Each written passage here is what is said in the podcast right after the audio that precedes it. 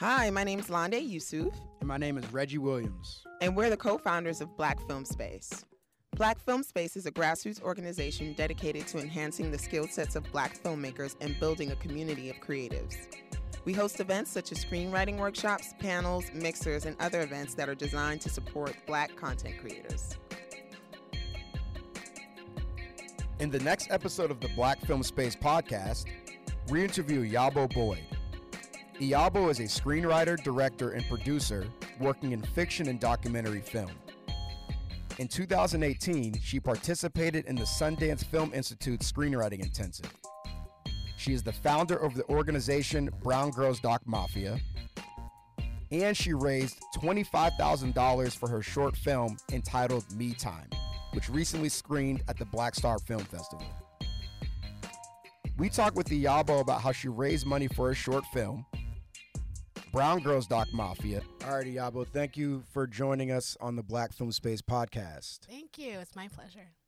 I would love to know what your thoughts and opinions are in regards to the landscape for black and brown women documentary filmmaking. Um, it's a big question. For doc filmmakers particular, there's more space there than there has been in the past, it seems like. I founded Brown Girls Doc Mafia, which is a collective of women and non binary people of color working in documentary. And, you know, we were sort of really welcomed. People were excited to have us. And it's been really wonderful being able to advocate for our filmmakers who are, you know, all ranges from director, producer, editors, also people who work on the industry side, like festival programmers and people who work in distribution, etc. So I think bringing us all together in a space that's both like nurturing for us internally, but also gives the public a place to look, you know, for talent and acknowledge as a thing that exists that felt like it didn't exist before, like felt like you couldn't find people and also the folks who were out there felt really isolated and tokenized. And so, yeah, we sort of seek to check a lot of boxes around both that internal emotional feeling of needing a place of refuge and needing to feel like you have a little bit more support and visibility in, in the documentary field, but also the field itself feeling, you know, excited to have folks to to expand their own sense of what's out there. Because I think the public is coming from their own ignorant spaces about where about talent of color. Mm. But I think that in a certain places they do want more of it, and so being able to like have their answers made for them while still being a little bit lazy, but like having a go-to place helps. I think mm-hmm. you know. Mm-hmm. So it's still it's always going to be a challenge. You know, there are a lot of heroes out there who are getting stuff done, and um, a lot of people waiting to take, to, you know, to stand on their shoulders and step into their shoes. As long as there's, we're out here. That's dope. Um, so Brown Girls Doc Mafia, mm-hmm. is it primarily to bring attention to filmmakers who, who aren't getting it, what would be the benefit of being a member? To creatively and professionally um, support women and non-binary people of color working documentary and also the, the second part of the mission is to work to change the field to be more inclusive and diverse but the, the there um, you know there are, I think there are millions of benefits of course of being in the group but it's really about a community you know, like I said, isolation and tokenism. Like a lot of us are feeling alone out here, you know, and feeling like you don't have uh, tangible steps to be to make it from here to Ava. How does that happen? Mm-hmm. And so Brown Girls fills in these spaces where we can see each other in a new way. Being like, okay, this person is not that different from me, and but maybe they're a couple more years along in their career. Or maybe they've checked this or that box with that institution, and this helps me have a clear vision of how I can get to where my goals are. Mm-hmm. But yeah, like I said, it's a refuge, you know, just from the harsh realities of being a person of color in this in this field and being like, yo, this happened to me. Did this happen to anybody else? Mm-hmm. And having that validation peer to peer, I think brings a lot for all of our individual self actualization and like self esteem to be able to continue like mm-hmm. waking up every day and pursuing this mm-hmm. and getting kicked in the face over and over again, you know. But so that visibility, but also the camaraderie and, and getting through that stuff. And also just the tangible stuff, the exchanging resources, exchanging jobs that aren't public, mm. talking about fellowships, you know, keeping real about experiences that were not cool mm. and like warning people about certain individuals in the industry or certain mm. kind of places in the industry you know, helping us each other navigate their careers. and then there's like you know the actual program stuff that we do, which is like bringing people to festivals, helping bridge that financial access gap, which is a Mm. huge deal for folks of color who have been systemically disadvantaged in many ways. Just getting in the room so that we can then help you navigate the room. You know, help you figure out how to network, how to talk about your, you know, how to pitch and um, make those moves. Know who's in the room. Okay, that is that person from that, or go talk to them. That kind Mhm. of make some ind- uh, introductions personally, all that kind of thing. You know. Do you have like specific events, like retreats where you go away? Like, can you elaborate more on yeah, that? Yeah, we usually have five sort of official get-togethers throughout the year. Oftentimes, they exist at a film festival because it's just there's a lot of programming built in.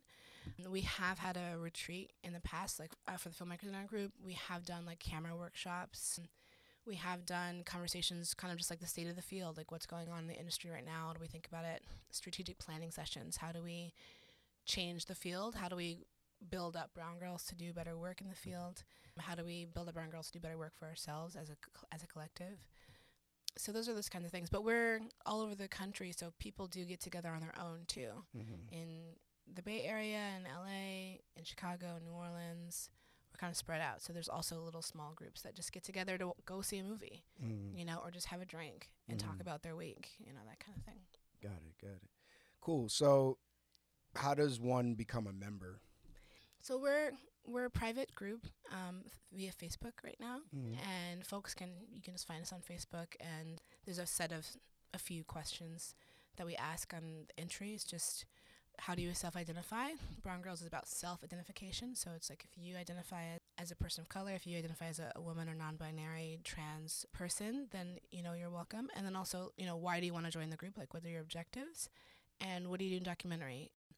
it is a professional group, so we do, you know, support folks who are coming into the industry, you know, as their first few steps. But you should, your desire should be to have a professional Mm-hmm. goal within the field. Yeah. We love fans and advocates, but you know, Mm-hmm. No, I it's, mean, it's not that group. That's reasonable. that's reasonable. So I want to talk more about your career as a producer. Mhm. Um, you were a producer for the documentary For Akeem, Yeah.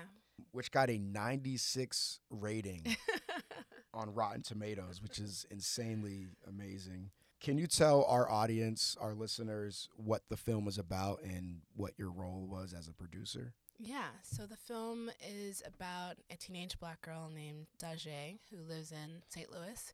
And the film begins about a year before Mike Brown was killed in Ferguson, which is a few miles from where she lives, and it spans her junior and senior year in high school. So it's really about her coming of age story, and then Ferguson sort of just happens within the landscape of her life. And then the film continues on to, you know, at the end of her senior year, but Ferguson is sort of entwined with um, just a bigger statement about what it is to be a black kid in America right now. Okay. And uh, what, what was your role on the film? I, I- mean, I mean, you were a producer, but more Yeah. specifically. I was a producer. The, um, directors are Jeremy Levine and Landon Van Soest, and I had a, an EP on board uh, who was on the ground, and we I had another co-producer, Nick Weissman, and I came on board after they'd shot most of the film, and they'd actually had a cut already and even submitted it to Tribeca. Mhm.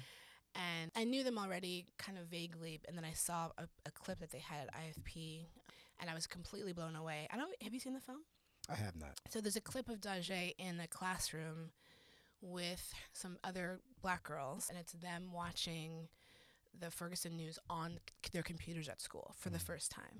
Mhm. And it's heart wrenching, but it's also so riveting in you know an empowering kind of way because they're pissed and they're being so themselves. They're being so free with their anger, and I felt like within the context of the angry black woman, within the context of the idea of black teenagers being, you know, negative stereotypes about black teenagers being rowdy or not in tune or all the negative things, these girls were so specific in their fierceness, you know, and so intelligent about it. And I felt, just even as a w- black woman myself, I just felt really grateful for their voices. Mhm. And they didn't even know that.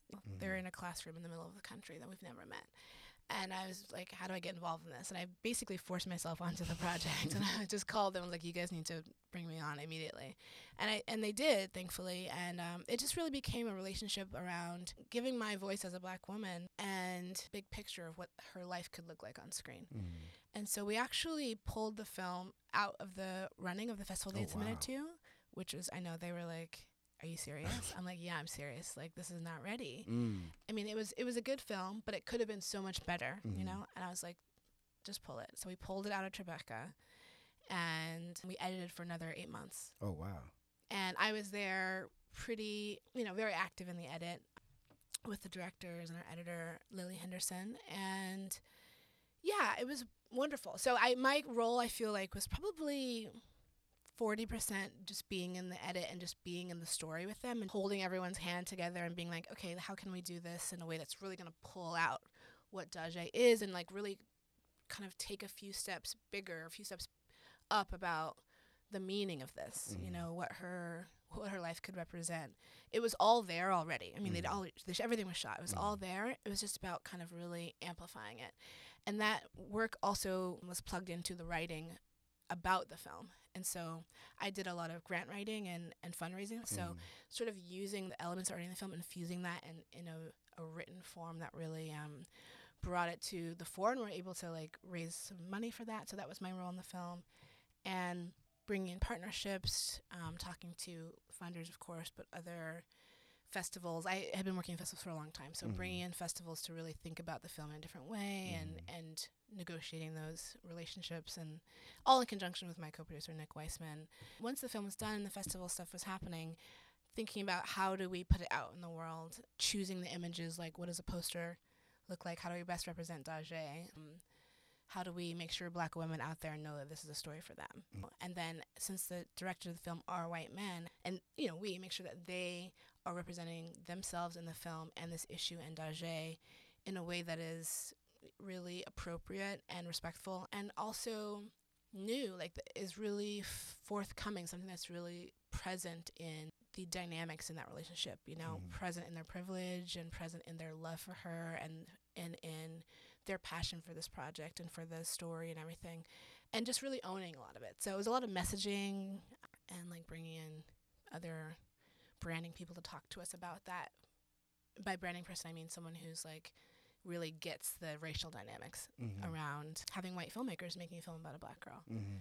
um, and helping us just be good. You know, you know, you Mhm. go to Q and A as a white director and they always fail you. You know, like you're just like, oh come on, man. You know, Yeah. I was like, this is not gonna happen on my watch.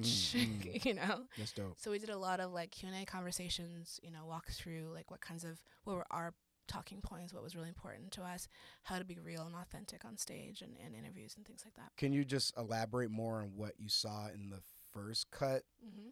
that was lacking? Between the one that I saw and the one that we finished, we had like you know three or four other cuts in, that, in those eight months. Gotcha, gotcha. But just to give you an example of a key moment for me was there's so and Daje has a boyfriend in the film.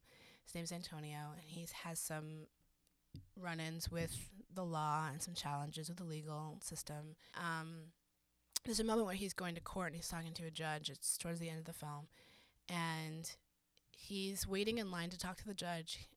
He kind of wa- the judge is a white man. He's walking towards him, and there's just like a part in the edit where the judge gives Antonio this look of it was like Antonio didn't really exist, like he wasn't really there, you know? Just like another black kid coming to court, you know? Mhm, mhm. But at this point in the film, we just spent an hour and a half with Antonio falling in love with him because he's a really interesting, dynamic kid who's has a lot of challenges, but he is charismatic and he's beautiful, and his story, like, you know, is really reflective of a lot of black men that we that we know and love. Like you, as a black person, I think you look at him and you're like, that's my brother, that's my cousin, Mhm. that's my son. That's how the cut was before, and I didn't feel like we were giving him his due in this moment. Um, so, but in the real life, the judge had seen Antonio multiple times. Like he knew him, you know, Mhm. and they had not a relationship, but he recognized him and genuinely, or at least his face showed that he was disappointed in Antonio, not you know just as like a kid in the system, but as a person that he has seen a few times. Mhm. And the judges, I just saw like in one of the raw clips that the judge made this face that was like, like, damn man, like as if a mentor or a father or a parent or a person, a teacher would make on you, you know. And Antonio hadn't been in school for a while, and I was like, hey, we got to use this this image of the judge being a human, like not just being a white dude or being, you know, the man or the system. He was being a human. I was like, you know what, man. I was hoping more from you, and I'm sad. You know, I genuinely feel sad. And you know, it was like, okay, that would add another five or eight seconds to the film, and when that was the moment we were trying to cut. I was like, guys, we need this Mm-hmm. Because this humanizes him. And I really do think me being a black woman in the room Mm-hmm. in the edit suite, seeing that moment and being like, we need this. I think that's what made that, you know, for Akeem notched up a little bit. That's one part of it. One part Mhm. of a big picture of working with other editors and other contributors, you know, all together to make to really find those moments and pull them out. Yeah. What's something that you learned from producing this film? My first thought is that I want to direct, Mhm. you know, and I, I, I can answer it in a way that's more helpful for other people. But I do think that it's it is also helpful to hear someone who is has worked in a lot of fields supporting other filmmakers and loving that film and loving that process and loving that team. But really, that thing in the pit of your stomach that's like, I really wish that I was doing this. Or I wish that I was making my own thing Mm-hmm. And that just kind of smacked me in the face, you know, and I wasn't able to kind of push it away anymore Mm-hmm. and actually shifted away from producing and started Mm. focusing on writing and, and directing. Okay. So I think that's hopefully, you know, helpful for some people to at least maybe like know when that little voice in the back of your head is like really trying to knock on the door Mhm. and when to listen to it. Mm-hmm. That's dope. We're definitely going to talk about Yeah. you know your endeavors as a screenwriter and Mhm. director. But I'm just wondering if there's something Yeah. a little bit more tangible that some of our listeners can can hold on to. Yeah, I think one of the pieces f- that I, I helped with before came as a producer, a lot of producers' job is raising money. Mm-hmm. and I think there's a com- there was a communication breakdown or like wall in the grant writing for that film and I think it happens with a lot I mean i've now consulted on a lot of other people's grants and I've worked for a funder I worked for Chicken and Egg Pictures for 4 Mhm. years and so filmmakers and funders really speak different languages you Mhm. know and that's something that I, I I started a consulting company a few years ago that's already closed but it was called Feedback Loop and it was basically about trying to bridge the gap between funders and filmmakers in that communication grant writing material thing. Mm-hmm. I think with For Akeem, there was an emotion piece that was missing. They had all the context, they had all the stats, they had great character information, you know, but there was like that thing that makes a f- any person want to drop a tear, you know, that that heartstring pulling thing. I think folks sometimes maybe think that's a little cheesy or think it's pushing too hard or something like that. But it's like you got to remember funders are people too Mm-hmm. and they have emotions and they are driven by their emotions just like we all are. And so if you can really dial in as deep as possible what is the core like what is the real meaning of all this Mm-hmm. um, on a human level? And make sure you build your grant around that nugget. For Akeem I think the nugget for me that I ended up writing about is really connecting the dots between Dajé and Mike Brown. And it's really about the body. And it's kind of like we pulled in some Ta-Nehisi Coates quotes in our grants but it's a, it's about violence to the body Mm-hmm. which is obvious of course in a Mike Brown situation but when it came to Dajé and thinking about black women thinking about the violence of losing our men you know the violence of losing your your dreams of the possibility that she might not have graduated from from high school Mm-hmm. spoiler alert. Um, but the violence, you know, the beauty of having children, but also the violence of having children too young or too soon, Mm-hmm. and what that does for you. The violence of just her her neighborhood, you know, and the environment that she was coming from, the psychological, the emotional violence, you know. And so that was kind of the nugget that c- was able to connect us with Ferguson, which was like a lot of people's question mark was like. I don't get it. I don't get it. You know, connecting those two things, giving an alignment for Dajé, Mm-hmm. um, helped do that. But for other, just from my experience looking at other grants, it's really about connecting the dots. Like Mhm. folks, filmmakers just don't get what f- funders are looking for. Funders don't get what filmmakers are talking about half the time. So it's kind of about just connecting the dots. It's so detailed, it's hard to go into. But if you have a clip that you're showing a funder, make sure you write about the clip in your text. If you have a you have text but you don't have a clip yet, be careful about talking about stuff that's not on the clip, or at least be make sure you unpack it and take a step back. Like we all writers often just jump in and are like, so this is Frankie, whatever. You just kind of start going down a road and it's like, okay, back up for a second. I need Mhm. some context. Like people need to be warmed up, you know? Mm. So just thinking about the little circle, it's like concentric circles, thinking about the nugget and then the bigger circles outside of it, the two and three bigger circles Mhm. outside of it. So you were invited to the Sundance Creative Producers Fellow. Yeah. Can you explain to us what that is and what your experience was like there? Yeah. You could look at their website to see how they explain it, but for, for, for, for us, it's really group therapy. Mm, okay. it's like creative group therapy. Okay. and it's incredible. Anyone who's a producer should definitely apply. The t- Sundance team is the best in the world and just so emotionally, again, emotionally connected to the projects that they bring in and the people, more in the people they bring in in this particular um, fellowship. It was really about developing us as people. There's five of us my year, develop, developing us as people and connecting that then to a career and producing and then a project that you're working on. But it's like we would get in these meetings that I would think is going to be about bu- budgeting or about you know interpersonal relationships or about navigating you know a conversation with this particular funder or whatever. And the first thing is I would start talk like starting to talk about that, and my mentor, depending on the day, would say, "Stop. How are you? Mm-hmm. I'm fine. So the budget, blah, blah." they're like, "No, no, no. How are you? Mm-hmm. How's it going?" Like let's real talk, and then you're just like, "Oh my god, it's so hard," and you just start crying. wow, you're really crying. oh yeah, Oh shit. five days of crying, straight up, Wow. full crying, and it was great. You know, it was really, and you're like on a mountain, and there's like, you know, it's beautiful. It's very inspiring. That's dope. That's dope. And how do you how do you feel like that helped you in regards to being a, filmmaker? I think again, it really helps you assert who you are and what you want. It, for the most part, you kind of know what you're doing, Mm-hmm. and their job, or what, I what this seems to me like their objective is, is to make sure that you feel supported, that you have a team, Mm-hmm. that people believe in you. Mm-hmm.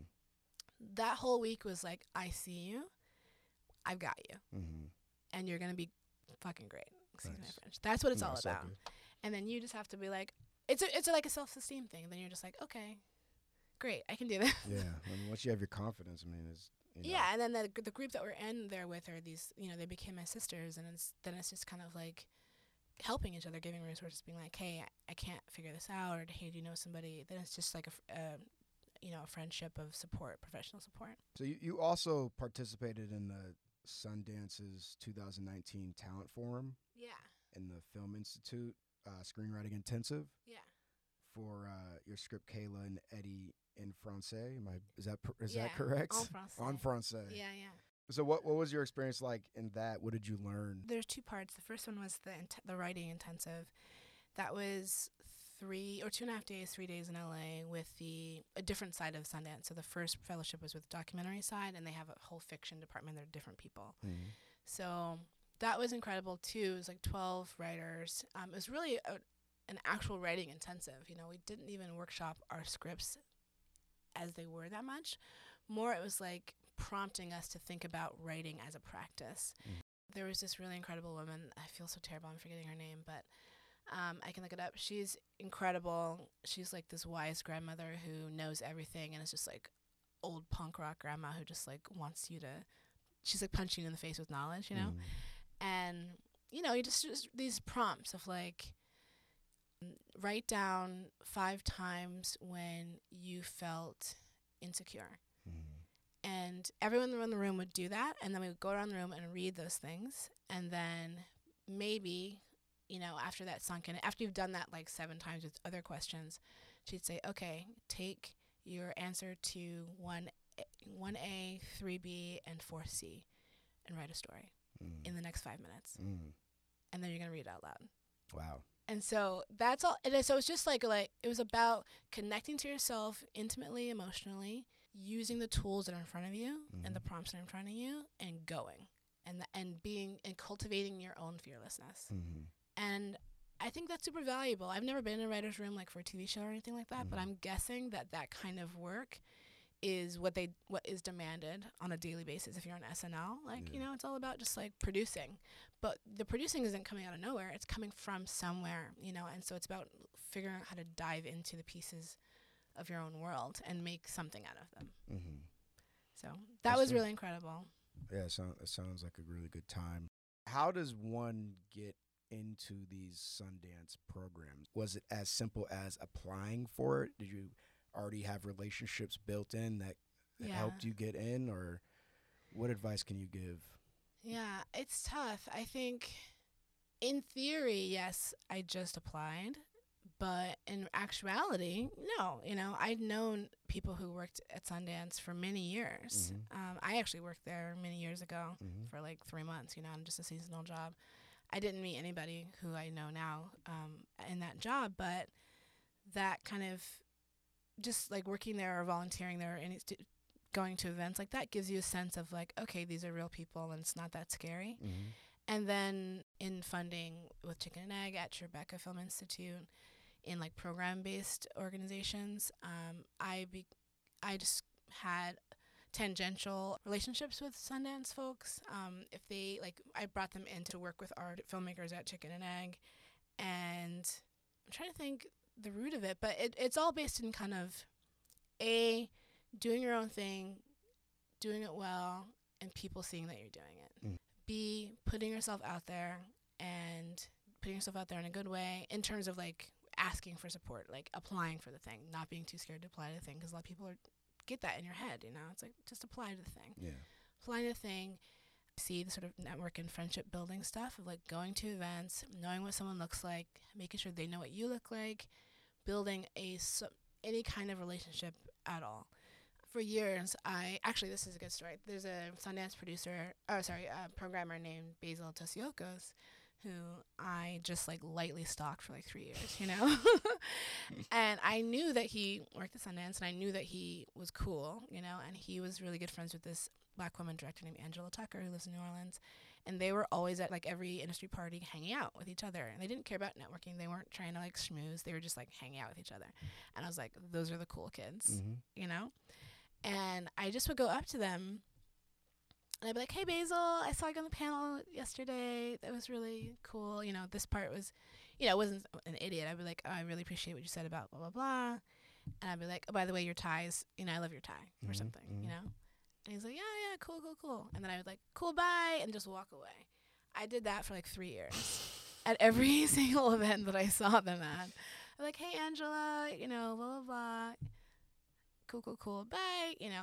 And then three years later, I'm walking in a lobby somewhere and I hear someone go, Iyabo! And I turn around and it's Basil. Mm-hmm. And he's like, hey, how's it going? And I'm like, oh shit, we're friends now, Yeah. you know? And, you know, I wasn't trying to get anything out of him.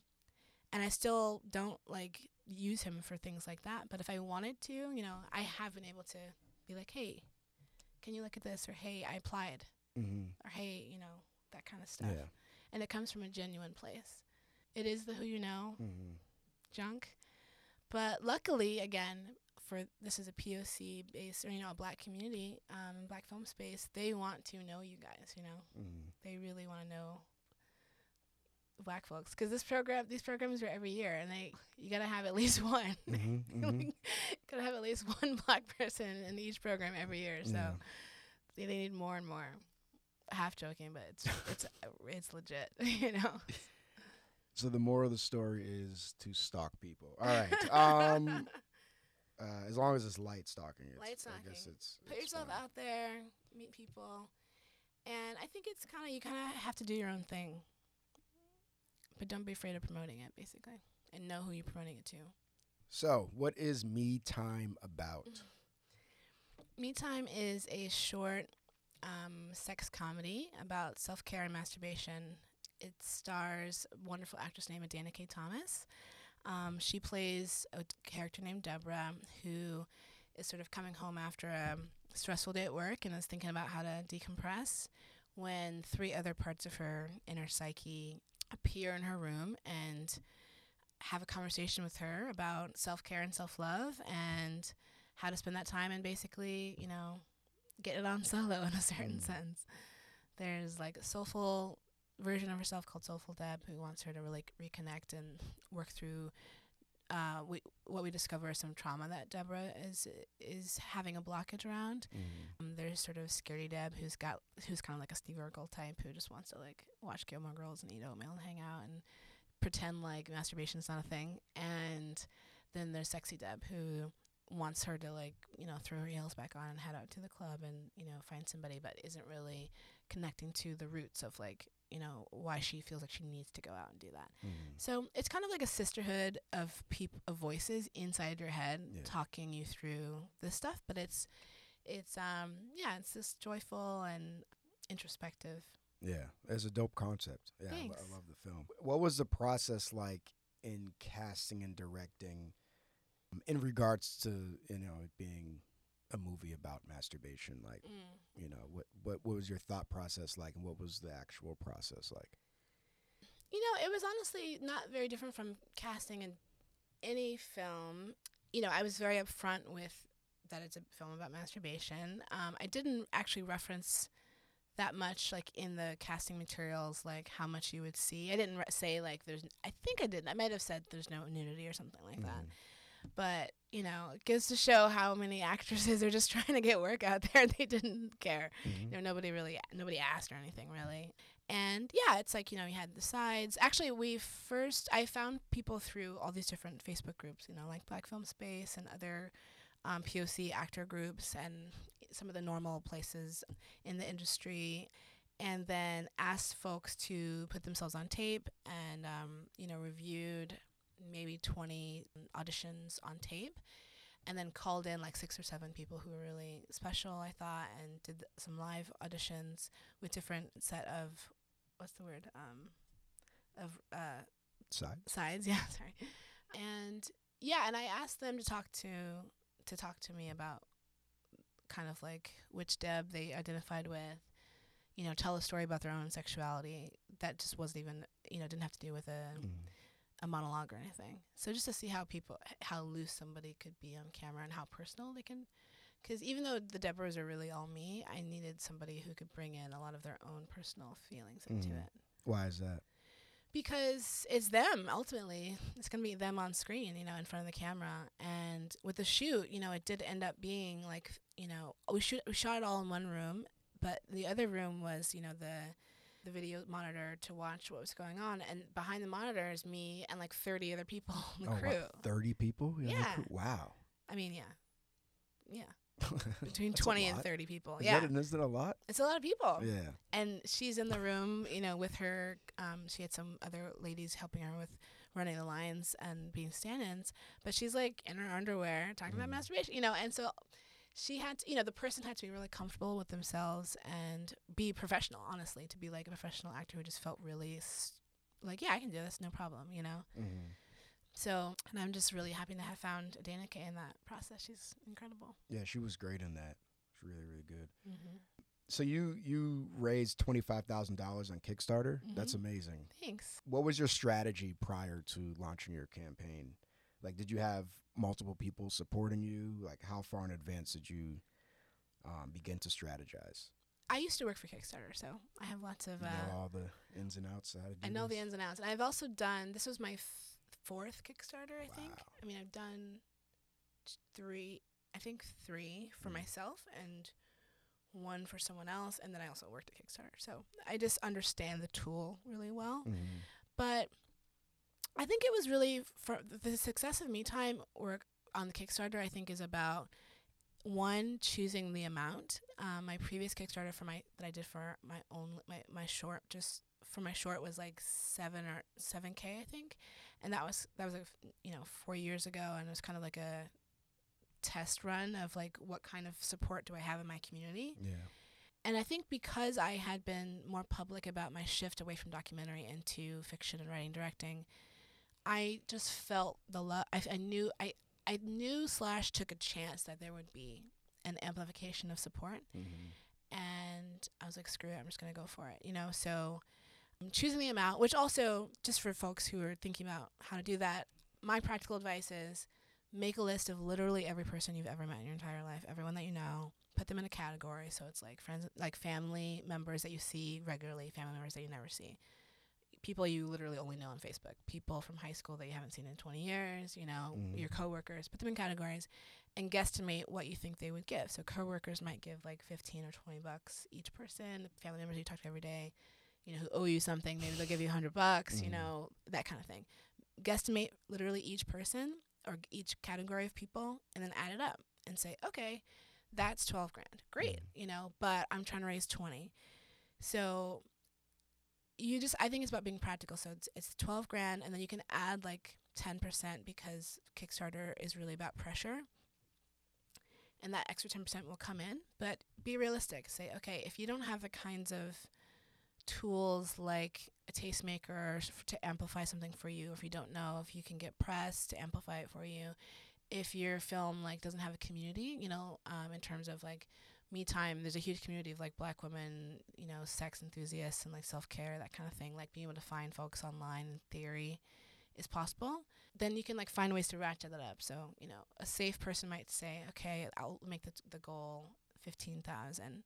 A person who wants to take more risk and who has more time to plan and build Mhm, that mhm. audience might go for 20, but you need like six months to build that audience before you do the Kickstarter. Mhm.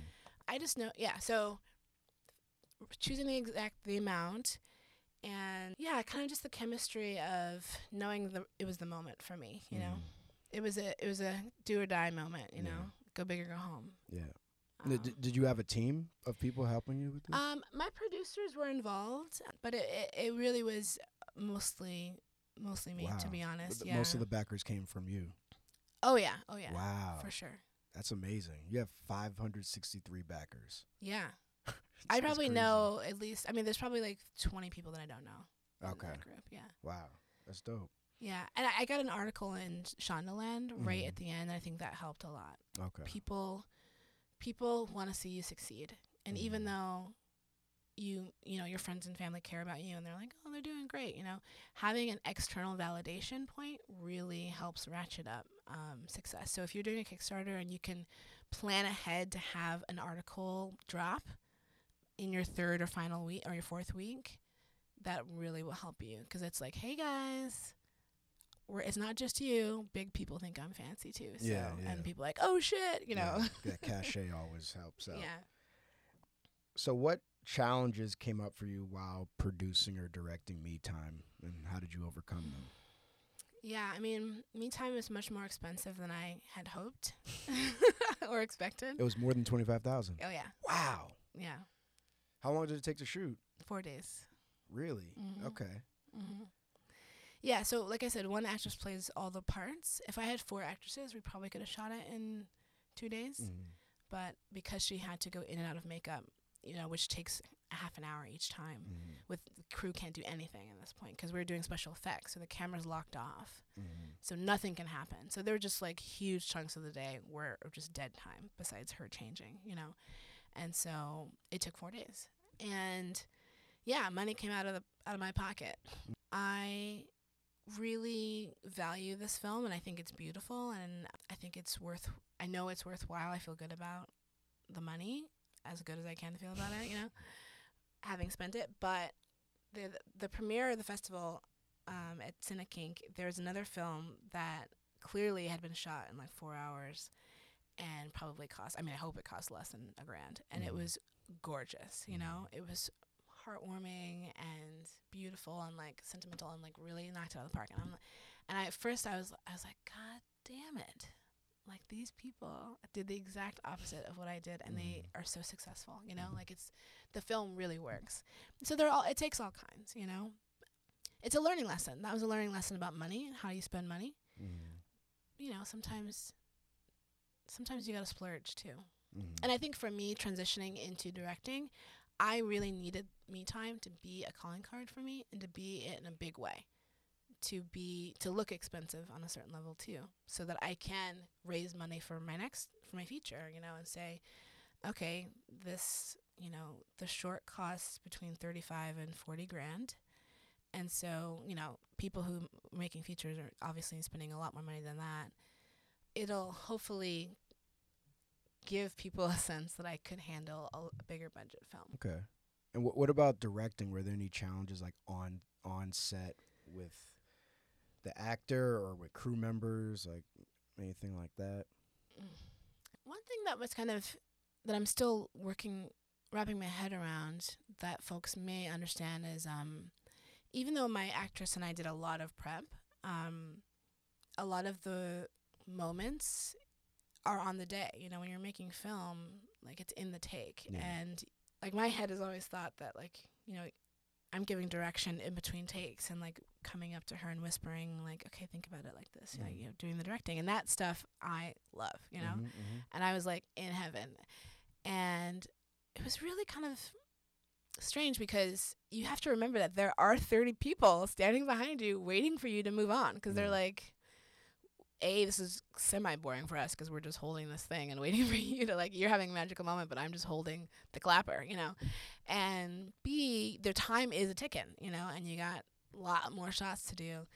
And so i thought like oh if i'm doing like three or four takes what's the big deal but it's a learning lesson that like yeah you gotta try to do this in like two takes you Mhm, know? mhm. especially when again time and time equals money that whole thing and people are keeping people happy and that whole thing. So i'm still learning about time management on set as a director and still learning about what can be accomplished in a certain amount of time and how to set how to get what i want earlier. Because like when we were editing the film when we were looking at the takes the take that i would like for the cut was more than often the third or fourth take. It was Mm. always the, the take that I pushed for on set that I was like, no, I need another one. The third or fourth take that everyone's like, oh my god, we need to move on. That was always the take in the edit, every time. And so I respect and like honor myself in that moment of like need knowing what's what's gonna work. But I now need to learn how to make that third take the first take, Mhm. so that the third and fourth take are now the first and second. Yeah. You know, just to make things better. Yeah, because in TV they have like two, like it's two takes. If I'm not mistaken, if you're directing. So what is uh what's next for you? The next year. Yeah. Um, well, um, Me Time is hopefully gonna be find a distribution partner online in the early fall. I'm hoping to find a great partner that can, who is interested in Black women, interested in, in the conversations around um, sexuality and self actualization. And you know, hopefully bring some attention to the film in that way. And just the goal of it is just to build an audience, just bring people towards the work that I'm doing, and and hope to carry them on to the next project. So the next project on the bigger level is a feature screenplay that I was working at Sundance Labs on. It's called Caitlin Eddie en Français. It's about a estranged black father and daughter who reconnect on a trip to Paris, and it's based on my real story with me and my dad. Uh, my dad is um, a recovering addict of um, 31 years now. The film takes place in a time in my life when I was in my early 20s where I still had a lot of resentment against my dad and just like, you know, being a child of an addict and trying to reconcile that history with my the history of that and that kind of the rockiness of growing up with the reality of my present day which was like being in the in an office with like a bunch of white people like being the token black person at, at my work who in theory had no idea where I came from and like just trying to j- juggle like being a person in the world and and him kind of colliding with me. And it's true that my dad just kind of started he just he something clicked for him that he started reaching back out to me and started consciously and intentionally reinserting himself in my life Mm. and that was kind of like that that was the moment where I had to figure out I had to just accept it or not, you know, and or find figure out what were the what are the qualities of the things that are keeping me from opening up and examining that. And that's what the film is about. Mm. So Kayla is a character who's just going through this this process of figuring out why she is having a hard time um, opening back up to her dad, and the dad Eddie, who's just really trying to force his way in in a in a loving way. Mm. And all of this just happens while she's on a work trip to Paris. And so i Paris itself, they fall into this like French African um, underground scene, like kind of hipsters and artists, and it just that setting becomes a pl- a really great opportunity for them to um, see themselves in a different way mm. and reconnect in a different way. Dope. That's a beautiful concept. Thank you. Yeah. Best of luck with all your endeavors. Thank you so much. So where can people find you and Brown Girls Doc Mafia online? Yeah. Yeah. So I'm on Instagram at Coharts. It's C O H E A E A R T S. Coharts. Um, Twitter, Iyabo underscore Iyabo. I have a website, iaboboy.com. And then, um, and Me Time is, a, is at Me Time Film on Instagram.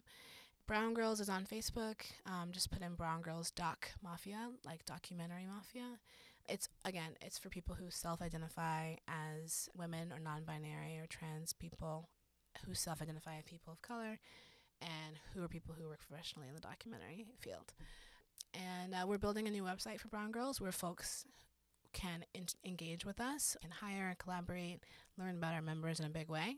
So hopefully that'll be out in like October or November. So you can look out for that. Cool, cool. Yeah. All right, thank you, Yabo. Thank Appreciate you. it. I love Thank Black. Film Space. love you too. Thank you. Woo. Thanks for listening to the Black Film Space podcast. If you're interested in being part of our community and attending events, please visit us at blackfilmspace.com and follow us on Facebook, Instagram, and Twitter at Black Film Space. Subscribe to our email list and podcast. All right, see you soon.